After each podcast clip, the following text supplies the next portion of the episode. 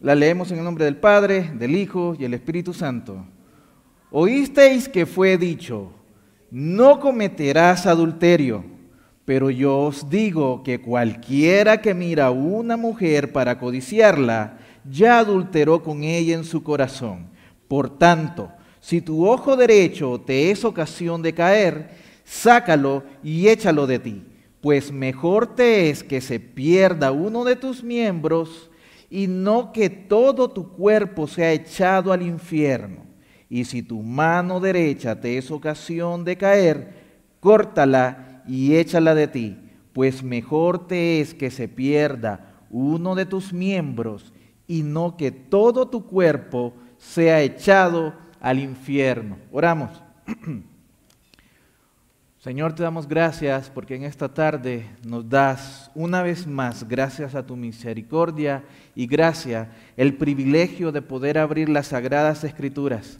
Estas escrituras que sirven para transformar vidas, que sirven, Señor, para confrontar el pecado que hay en cada uno de nosotros, pero que también sirven para dar testimonio de la obra más grande en todo el universo, la obra de Cristo Jesús a través de la cruz del Calvario. Esa obra, Señor, que ha salvado vidas, ha perdonado pecados, lo sigue perdonando y lo seguirá haciendo hasta que su pueblo sea redimido por completo y estemos del otro lado de la eternidad dándote gloria por los siglos de los siglos. Por esa razón pedimos que tu Espíritu Santo en esta tarde pueda, Señor, guiar al predicador a través del texto para nutrir a tu iglesia con lo que tú has preparado para el día de hoy.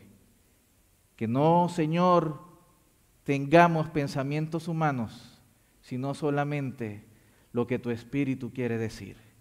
Que tu iglesia, Señor, pueda ser confrontada, pero al mismo tiempo sea retada para seguir viviendo en santidad. Que aquellos que no conocen a Cristo puedan venir este día, porque este es el día del Señor, y que nosotros al final, Padre, podamos dar testimonio de lo que vamos a recibir en esta tarde. En el nombre de Jesús clamamos y decimos amén. ¿Puede tomar asiento, amada iglesia? El título para este sermón es muy obvio, como usted lo puede ver también en cada una de sus Biblias, si es una Reina Valera 1960, es Jesús y el adulterio. Así es que, teniendo en cuenta el título del sermón, Quisiera hacer una observación y quisiera que usted me acompañara también. Fíjese, en el texto que acabamos de leer, nosotros escuchamos a Jesús diciendo, oísteis que fue dicho. Ahora, yo no sé si usted recuerda, pero en el domingo anterior también nosotros escuchamos eso de parte de Jesús oísteis que fue dicho a los antiguos, en el versículo 21, no matarás, y cualquiera que matare será culpable de juicio. Ahora, mediante los próximos domingos que sigamos con el estudio de este capítulo 5 hasta llegar a su término en el versículo en los últimos versículos, antes de pasar al 6, nosotros vamos a encontrar seis veces al Señor Jesús diciendo, oísteis que fue dicho, o también diciendo, también fue dicho, además, además habéis oído. Entonces, ¿qué quiere decir esto? Cuando usted pone atención y está escuchando a Jesús decir, y oíste, y oíste, y oíste, luego viene una contraparte. Por ejemplo, si nosotros recordamos la porción anterior del domingo pasado, en el versículo 22 dice el Señor, pero yo os digo, en la porción que nosotros tenemos para en esta tarde, en el versículo 28 dice Jesús, pero yo os digo que cualquiera que mira, en el versículo 32 usted va a encontrar después también al Señor diciendo, pero yo os digo. En el versículo 34, pero yo os digo. En el versículo 39, pero yo os digo. Y en el, y en el versículo 44, una vez más, pero yo os digo. Entonces, si usted analiza Él está diciendo, los antiguos, le fue dicho por ellos.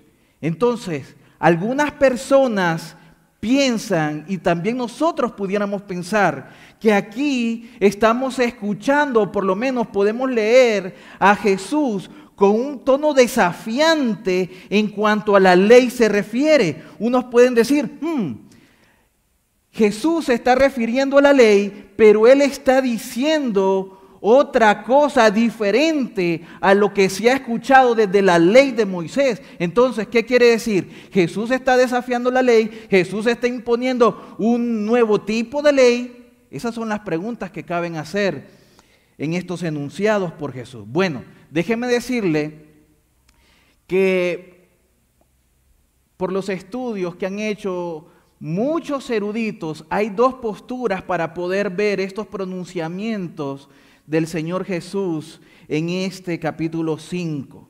Y bueno, el primer punto de vista que tienen los estudiosos de la palabra es que Jesús quería decir que Moisés había dicho algo en la ley a los padres de Israel y que ahora Jesús viene con autoridad divina a poner o a imponer una nueva ley divina. Esa es una postura. Ahora, por otro lado, el segundo punto de vista de los estudiosos y académicos es que Jesús quería decir que los hombres de antaño, los padres de Israel, los encargados de transmitir la ley a los israelitas, pues solamente lo estaban haciendo de esa misma manera, de una manera oral. Y en esa transmisión oral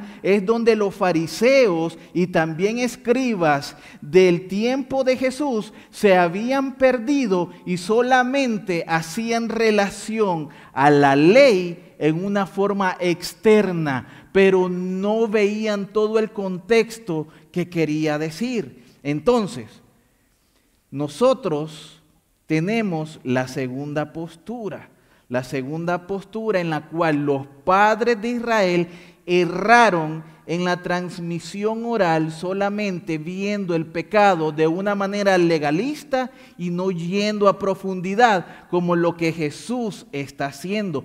Porque usted recuerda, yo no sé si usted recuerda también en el versículo 17 de este capítulo 5. Acompáñenme por favor por un momento. ¿Y qué es lo que dice en el versículo 17? No penséis que he venido para abrogar la ley o los profetas. No he venido para abrogar, sino para cumplir. Nosotros lo estudiamos. Entonces, el Señor Jesús no se puede estar contradiciendo. El Señor Jesús no puede venir a imponer algo nuevo, a sacarse de la manga un as y decir, esto es lo que yo traigo. Olviden lo que fue escrito. De ninguna manera. O era, o los padres de Israel, por medio de la transmisión oral, los fariseos y los escribas, habían cometido un error, o el que se estaba equivocando era Jesús. Y usted y yo sabemos que Jesús no fue el que se equivocó. Entonces, de esa manera, Sería muy extraño teniendo en cuenta el versículo 17 donde Jesús no vino para quebrar la ley, no vino para pasar por encima la ley, no vino para pisotear la ley, sino que Él vino para cumplirla a cabalidad en obediencia al Padre. Sería muy extraño que Jesús habiendo afirmado eso con palabras enfáticas, Él viniera a romperla. Segundo, si Jesús se hubiera estado refiriendo a lo que Moisés había mandado en la ley, él hubiera hecho de otra manera, hubiera utilizado otras palabras. Lo que le quiero decir aquí, iglesia, es que cuando aparentemente nosotros escuchamos a Jesús que os fue dicho, Él no está citando de manera literal y textual a la ley de Moisés, porque si él lo hubiera hecho, entonces él hubiese utilizado unos términos como en Mateo capítulo 8, versículo 4. Acompáñame por favor.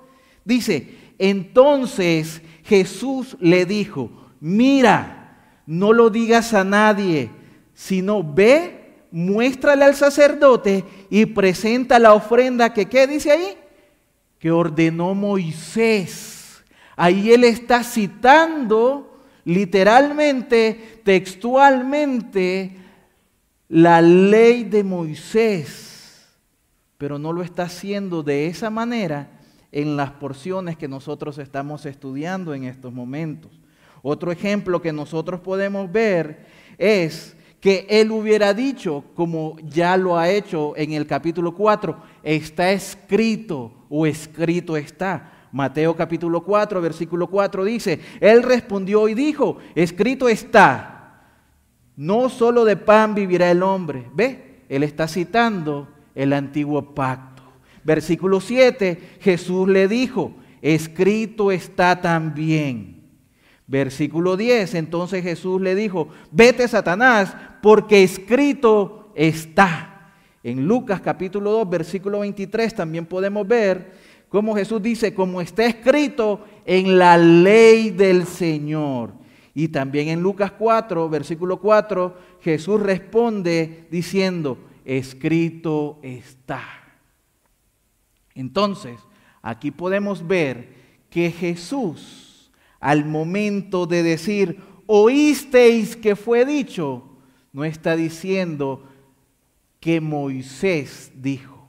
Él se está refiriendo a los padres israelitas que eran los encargados de transmitir oralmente la ley. Y en ese proceso de transmisión oral se fue perdiendo el contexto y solamente veían el pecado exterior de la gente, pero hacían a un lado el problema del pecado, que más adelante lo vamos a estar viendo. Entonces, entendiendo eso y que usted lo tiene aquí fresco en la memoria, leemos el versículo 27 y 28 donde dice,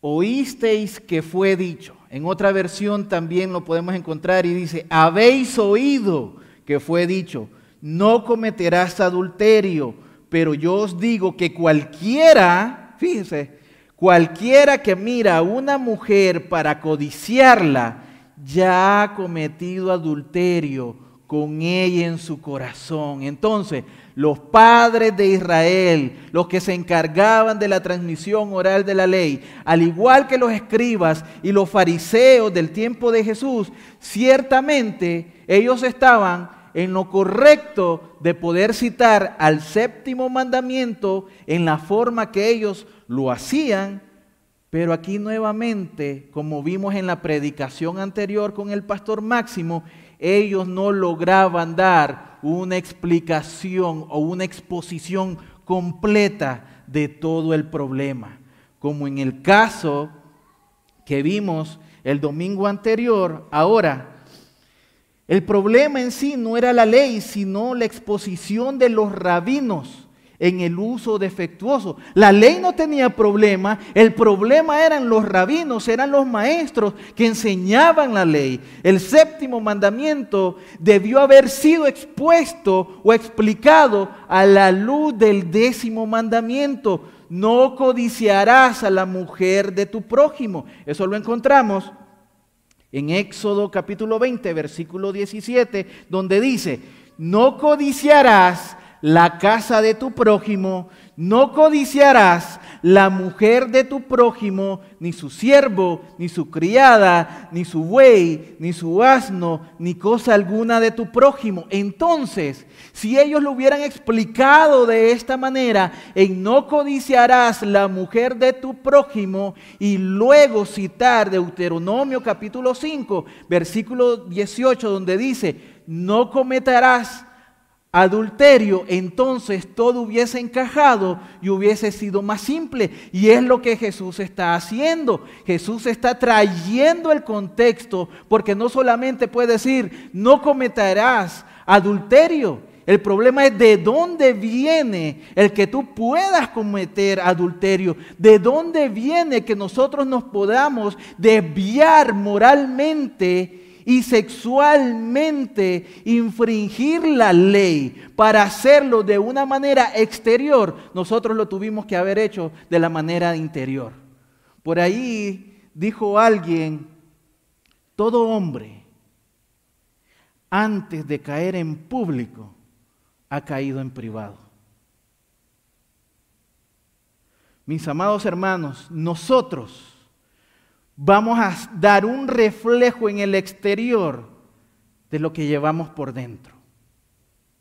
Inevitablemente usted puede tratar de engañar a su familia, usted puede tratar de vender una imagen muy espiritual dentro de la iglesia, usted puede aparentemente ser moral, de una moral muy alta dentro de su trabajo, pero a Dios no lo engaña.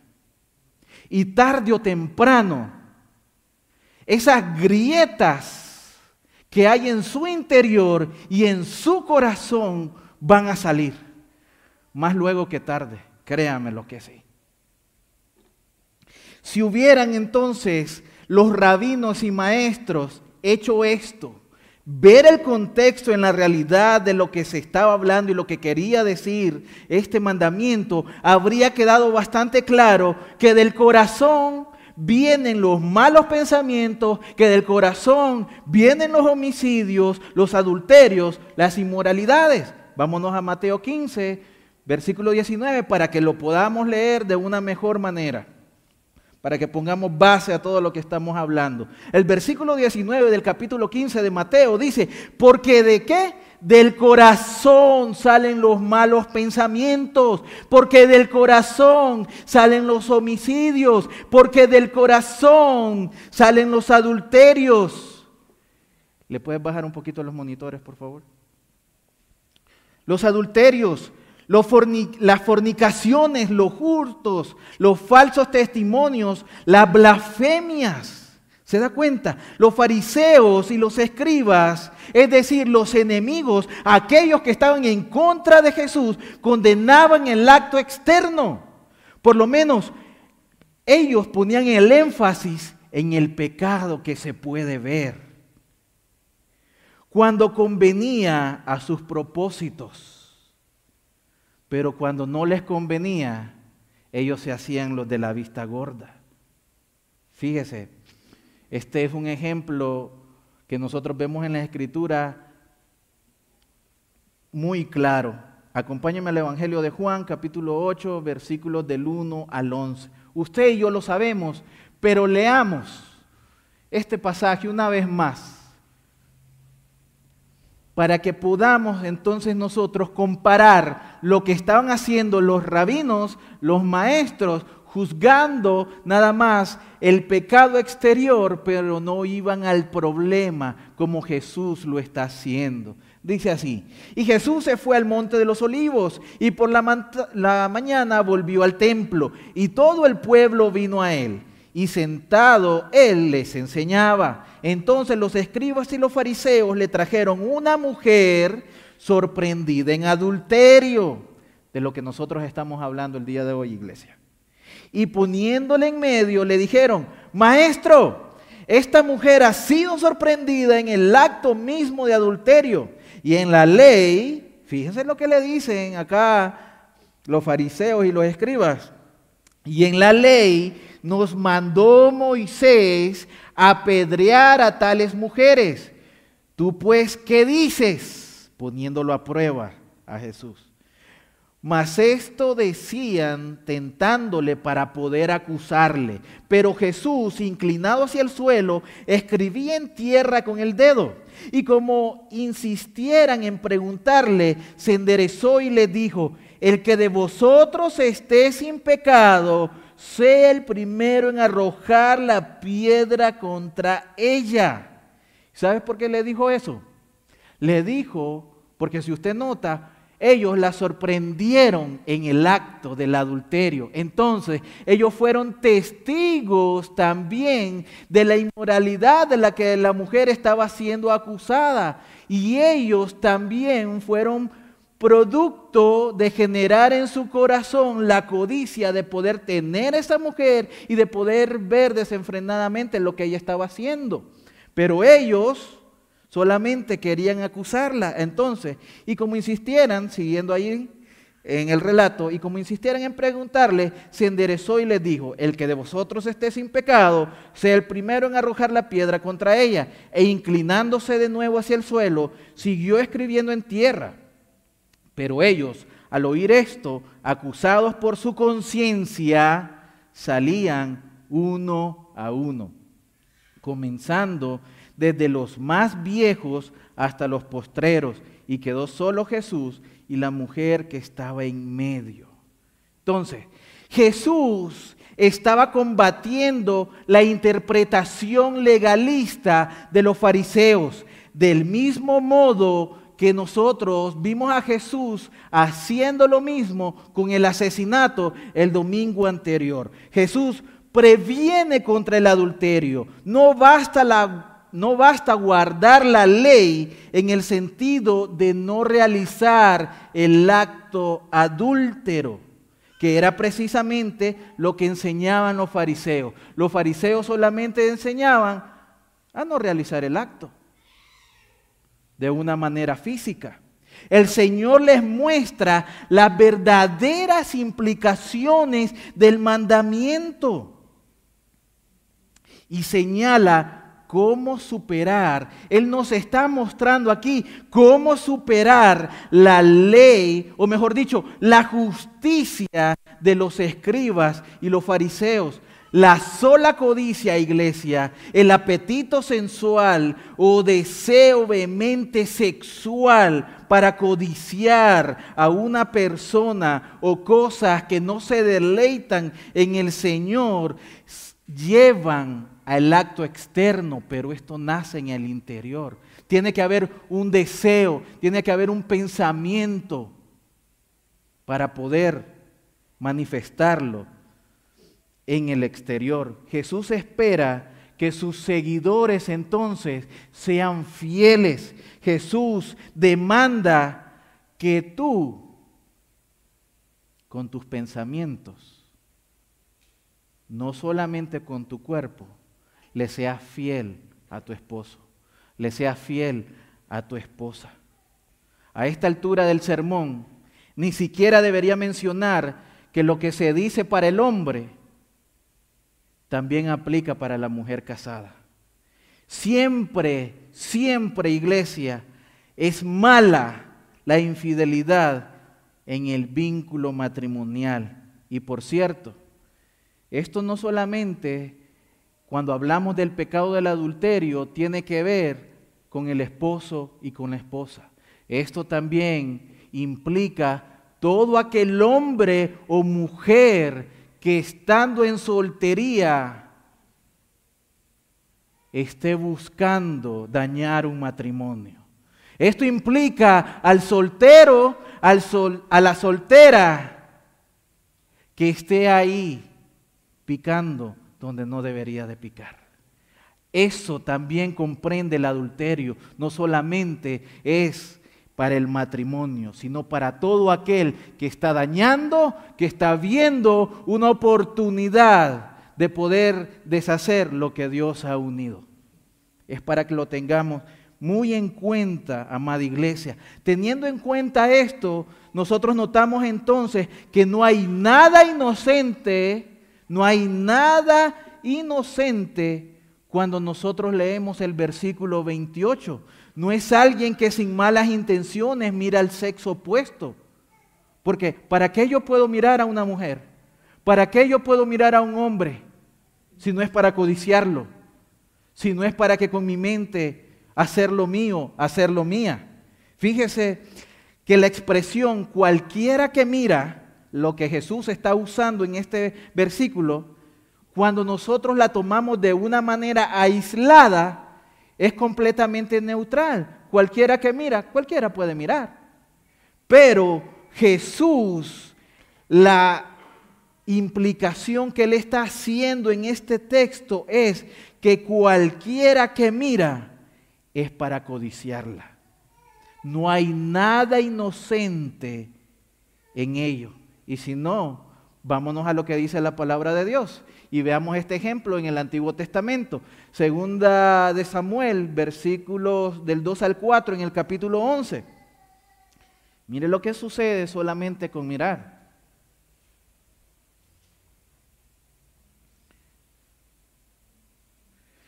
Una tarde, versículo 2, segunda, segundo libro de Samuel, versículo 11, versículos de 2 al 4. Una tarde, después del descanso del mediodía,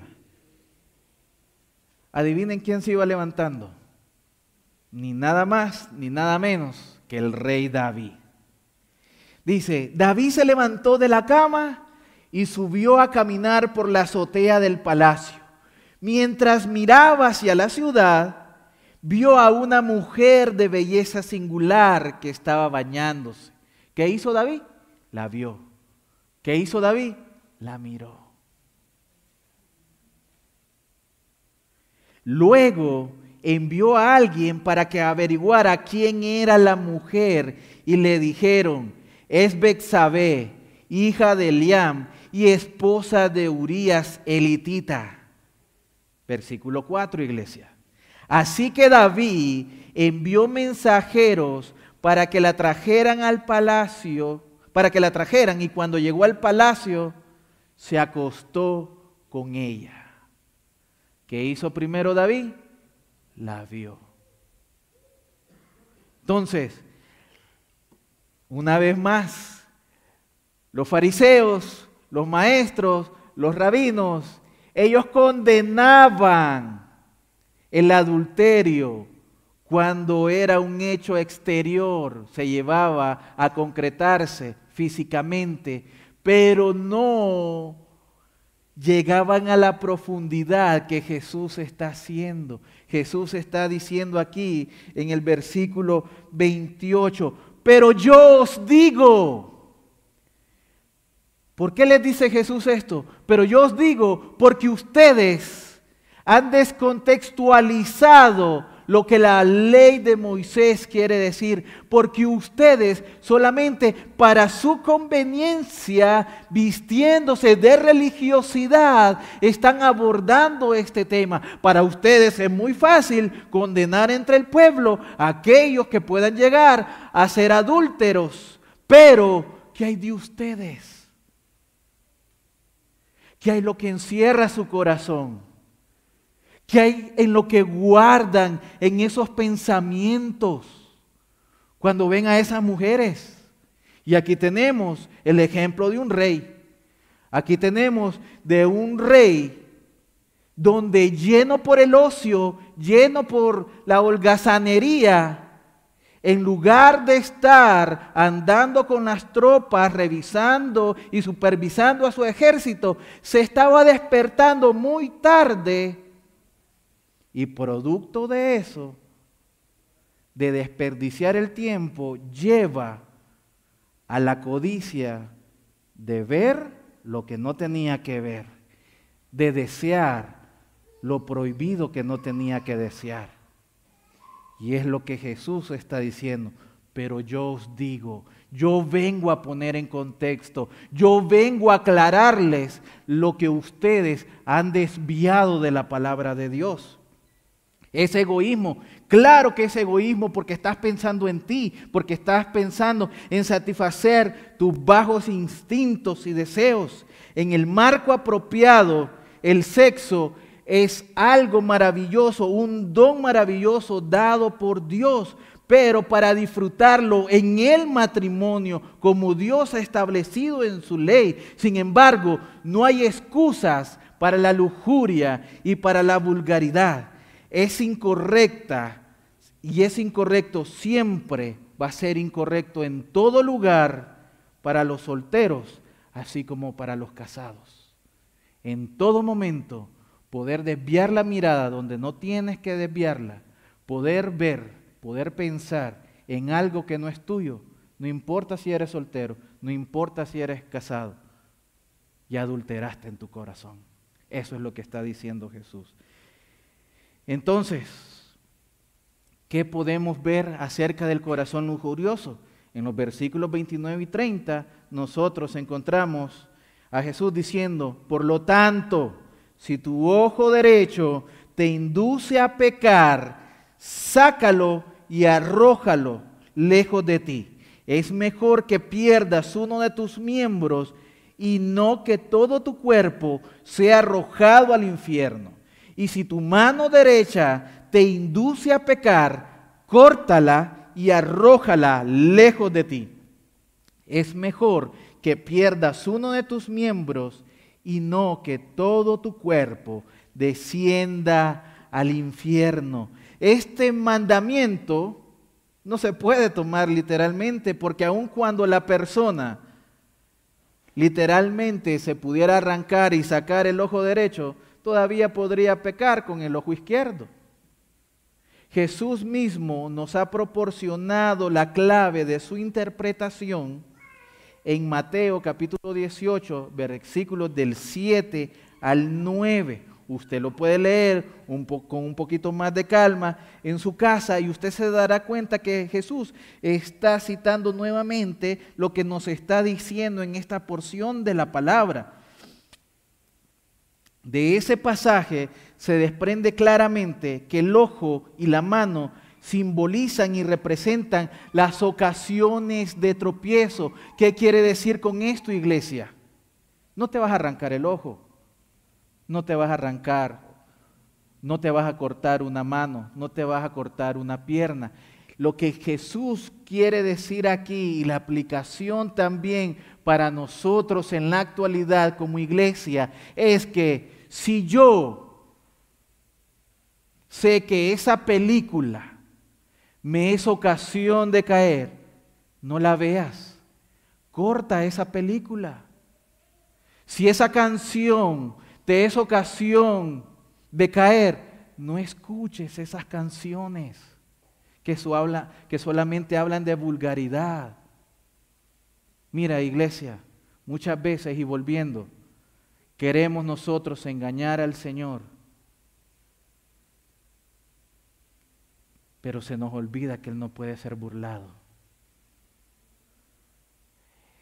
En los ejemplos y en las estadísticas que ponen de la manera de infidelidad que se cometen en el matrimonio, dejando el hecho físico, dicen que las principales maneras en las que el esposo o la esposa pueden ser infieles o cometer adulterio en su corazón son momentos cuando el esposo te dice, vete al súper, yo me quedo en la casa. Y cuando se queda en la casa, en lugar de abrir la palabra de Dios, se pone a ver en su computadora, se pone a ver en su teléfono celular pornografía. Se pone a ver mujeres que no tendría que estar viendo. Y eso es igual, es el mismo caso para, para las damas también.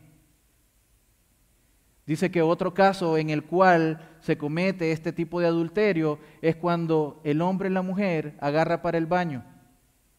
Ya vengo, me voy a bañar. Ah, tengo que ir al baño. Dos horas y usted piensa, ¡Ah! se la llevó ahí el, el toilet.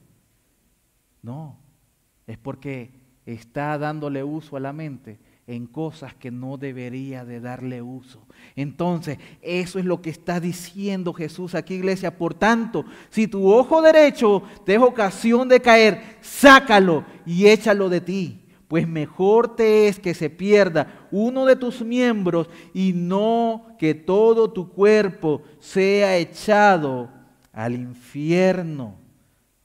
Nada, no importa absolutamente nada que te pueda ofrecer este mundo en su placer y sus deleites momentáneos que se pueda comparar con la gracia y con la eternidad de poder estar junto a Jesús.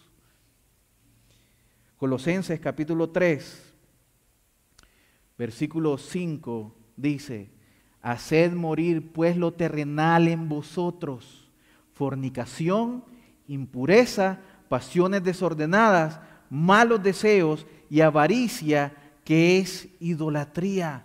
Amada iglesia, todo aquello que nos separa del Señor, todo aquello que ocupa nuestro lugar y nos aleja del Señor, es idolatría y nos es ocasión de caer. Por eso Jesús está diciendo, si eso te aleja del Señor, córtalo. Si eso que estás viendo te hace pensar en cosas que pisotean el nombre de Cristo, no lo veas. Mutila esa parte de tu cuerpo. Lo que quiere decir es acá que esté flagelando tu cuerpo, los deseos de la carne, los deseos impuros, las bajas pasiones que puede generar nuestra carne. Eso es lo que quiere decir Jesús. Con cortar una oreja no se hace nada. Pero ¿sabe por qué sucede eso también? Esto sucede porque nuestro tiempo no lo administramos bien. Esto sucede porque no practicamos disciplinas espirituales que deben contribuir y ayudarnos a crecer. En lugar de eso, estamos tan metidos en lo que este mundo nos ofrece que nos olvidamos de Dios. Estamos tan pero tan distraídos en tratar de construir un mejor porvenir en este mundo que es temporal, que se nos olvida construir realmente para lo que vale la pena, para el reino de Dios que es eterno. Entonces, cuando nuestra mirada se ha desviado, es porque nuestro corazón simplemente está lleno con otra cosa que no es el Evangelio. Es porque nuestro corazón tiene un Dios que no es el único y verdadero Dios de las Escrituras. ¿Y qué debemos de hacer para eso? Pues la solución, como les acabo de decir, es practicar las doctrinas espirituales. Yo le voy a dar una lista. Usted examínese y tache mentalmente cuáles de ellas está practicando y cuáles no. Estas por lo menos son algunas básicas que todo creyente debería practicar en el desarrollo para su crecimiento espiritual. Una de ellas es la lectura de las escrituras. Otra de ellas es la oración constante. Otra de ellas es la evangelización. Otra de ellas es el servicio. Otra de ellas es la mayordomía. Otra de ellas el ayuno. Otra de ellas el, silencio perdón, y el retiro. Y otra de ellas es perseverar practicando todas y cada una de estas que les acabo de leer. Ahora, cuando nosotros hablamos de mayordomía, y sin salirme del tema, nosotros pensamos únicamente en administrar bien los bienes materiales que Dios nos ha concedido, pero se nos olvida también que el tiempo es un recurso que Dios nos ha dado para poder crecer en aras de la eternidad o quedarnos aquí desperdiciando el tiempo e ir rumbo al infierno. Fíjese, si usted no aprovecha bien el tiempo, usted le va a dar ocasión al diablo de que se mete en su corazón, en sus pensamientos y destruya a su familia. ¿Cuántos de aquí muchas veces no dan una excusa que no tienen tiempo para venir a los servicios entre semana? Es que el trabajo está duro, todos trabajamos, hermano. Aquí nadie es millonario y está recibiendo una pensión de 10 mil dólares al mes. No, es que ahora se me complicó porque eh, el carro, esto, lo otro. Excusa tras excusa, tras excusa, tras excusa, tras excusa. Y se lo dice a alguien que es especialista para querer autojustificarse. Se lo dice a alguien que siempre está buscando la manera de poder encontrar la razón y la justicia en mis propios pensamientos, obviando que Dios está por encima de mis pensamientos.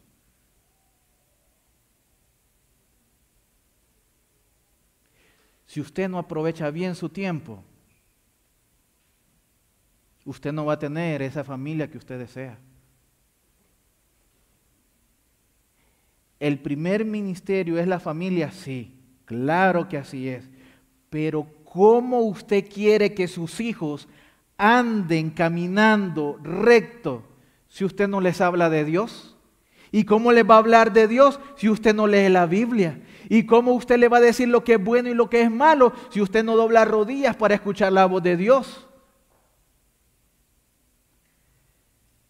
Usted sabe que según las estadísticas, en este país, en Estados Unidos, siete de cada diez jóvenes consumen pornografía. Siete de cada diez jóvenes. Y la primera vez que ellos han tenido contacto, lo más usual con la pornografía, es a los 12 años. O sea, que si aquí hay más, que si aquí hay jóvenes de 12 años para arriba, potencialmente han sido expuestos a pornografía en un momento de su vida. No se enoje conmigo, son las estadísticas. ¿Por qué le digo esto? Si tú no educas a tu hijo, ¿qué resultados esperas tener? Si tú no instruyes a tu hijo en la palabra de Dios, no te lamentes el día de mañana. No te estés lamentando hoy que porque no te escucha. No te estés lamentando hoy porque te grita. No te estés lamentando el día de hoy porque se fue de la casa. Si no has tomado tiempo para ocuparte de lo que realmente merece, que es el reino de los cielos. Si tú no te ocupas de Cristo, ¿quién esperas que se ocupe de tu familia? Esta sociedad que está muriendo y en decadencia cada día. Ellos, ellos te lo van a adoctrinar de una manera que tú no puedes llamarle a un niño de dos años decirle que es niño o niña. Ellos te van a decir, déjalo que es libre y que él decida qué es. Eso es lo que te van a enseñar. Es nuestra responsabilidad enseñarle lo que es bueno y lo que es malo a través de la palabra de Dios. Y eso también es un caso de adulterio. ¿Sabe por qué? Porque nosotros ahora somos uno en Cristo. Y si tú no ves cosas que glorifican el nombre de Dios, estás adulterando. Si tú escuchas cosas que no glorifican a Dios, estás adulterando. Y eso es lo que Jesús está diciendo aquí. Jesús está diciendo y vuelvo a leérselo por última vez. Por tanto, si tu ojo derecho te es ocasión de caer, sácalo y échalo de ti, pues mejor te es que se pierda uno de tus miembros y no que todo tu cuerpo sea echado al infierno. Y si tu mano derecha te es ocasión de caer, córtala y échala de ti, pues mejor te es que se pierda uno de tus miembros y no que todo tu cuerpo sea echado al infierno. Jesús no vino a abolir la ley. Jesús no vino a, pisotear la ley de Moisés. Jesús vino a cumplir letra por letra, punto por punto y coma por coma toda la ley que Dios le había dado a Moisés. La ley que los rabinos se encargaron de desviarla la ley que se encargaron de diluirla, esa misma ley y esa misma escritura que hoy en nuestros días sufrimos de que se predique el Evangelio que no es de Cristo. Esa misma escritura que usted y yo tenemos, que en otras partes solamente se encargan de motivar a la persona, de seguir hacia adelante. No importa el pecado, no importa el costo de dejar a su familia, no importa lo que tengan que hacer, pero para superarse ellos mismos. La Biblia no se trata de eso. El Evangelio no se trata de eso. El Evangelio se trata de negarnos a nosotros mismos. El Evangelio se, se trata entonces de cortar todo aquello que nos va a hacer caer en la tentación. El Evangelio se trata de que podamos todos los días estar golpeando nuestro cuerpo contra sus deseos inmorales, contra todos esos deseos impuros y busquemos y apuntemos nuestra mirada hacia el reino de los cielos, como Jesús lo está haciendo aquí en el Sermón del Monte, diciéndonos y recordándonos que nuestra mirada debe de estar en lo eterno. ¿De qué te sirven tres segundos de placer o autoplacer si te vas a ir al infierno el resto de la eternidad? ¿De qué sirve? Es mejor vivir con honra y es mejor guardarse para la eternidad y para estar con Cristo. Mira tu cónyuge, tu cónyuge, el que tienes al lado. Tú lo escogiste. Dios te permitió en su misericordia que dieran el sí ante Él y ante una cantidad de testigos para honrar al Señor y para honrarse el uno al otro. ¿Por qué te rebajas? ¿Por qué le faltas el respeto a Dios viendo a hombres y a mujeres que no son con quien tú pactaste estar el resto de tu vida? Jóvenes, solteros, ¿de qué vale autosatisfacerse un par de segundos? Dentro de tres horas vas a estar otra vez insatisfecho. Y al día siguiente vas a estar insatisfecho nuevamente y nuevamente y nuevamente. Ver la pornografía, la masturbación, eso solamente para cuando llegues a casarte, si así Dios lo permite, habrás hecho un gran daño psicológico a tu mente y también a tu cuerpo porque no va a poder responder como hubiese respondido. Y mentalmente va a estar bloqueado. Eso lo pueden ver en muchas páginas de psicología y de psicoanálisis también. Entonces, no deshonremos al Señor. Retomemos el sermón del monte y vivamos en aras de la eternidad y no para este momento. Recuerde lo que estuvimos viendo en sermones anteriores. Somos la luz del mundo. Somos la sal de esta tierra. La sal sazona, la sal da sabor. La sal no es insípida. Que nos puedan ver y que puedan decir, ese es un creyente. Yo te he visto ir durante mucho tiempo a la iglesia. Ven, ahora sí tengo tiempo. Háblame de ese Dios que antes me has querido hablar y yo no tenía tiempo. Que se note en nuestro testimonio, en nuestra manera de andar. Y si tu ojo te es ocasión de caer, córtalo.